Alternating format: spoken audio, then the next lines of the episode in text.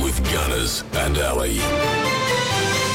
I just asked Ali off air how we are school wise this week, and I think we've come to the conclusion that we're one apiece. Yeah, I think that's right. You didn't get gnarly right. I didn't get ennui right. Uh, Corey Bantic, I think you got that right, and I got facile right, right? I don't know. Anyway, all Doesn't- right, let's go. Doesn't really what matter. What do we got? We're not keeping score. Well, I'm not. but if I win, we keep score. That's right. Uh huh. Uh huh. Okay, so Uh-huh. Okay. what's my word? Your word is Pusillanimous. What? pusillanimous. Pusillanimous. Pusillanimous. Uh-huh, uh-huh. Does that mean brash, timid, or envious? Pusillanimous. Pusillanimous. Brash. timid or envious?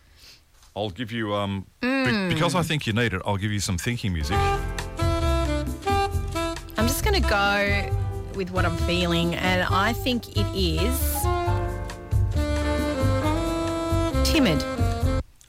Uh, is that your final answer? Yeah, that's my final answer. You sure? Yep. I'll give you a chance to retract it if you like. Nah, I'm going to go with timid. You're going with timid? Yep.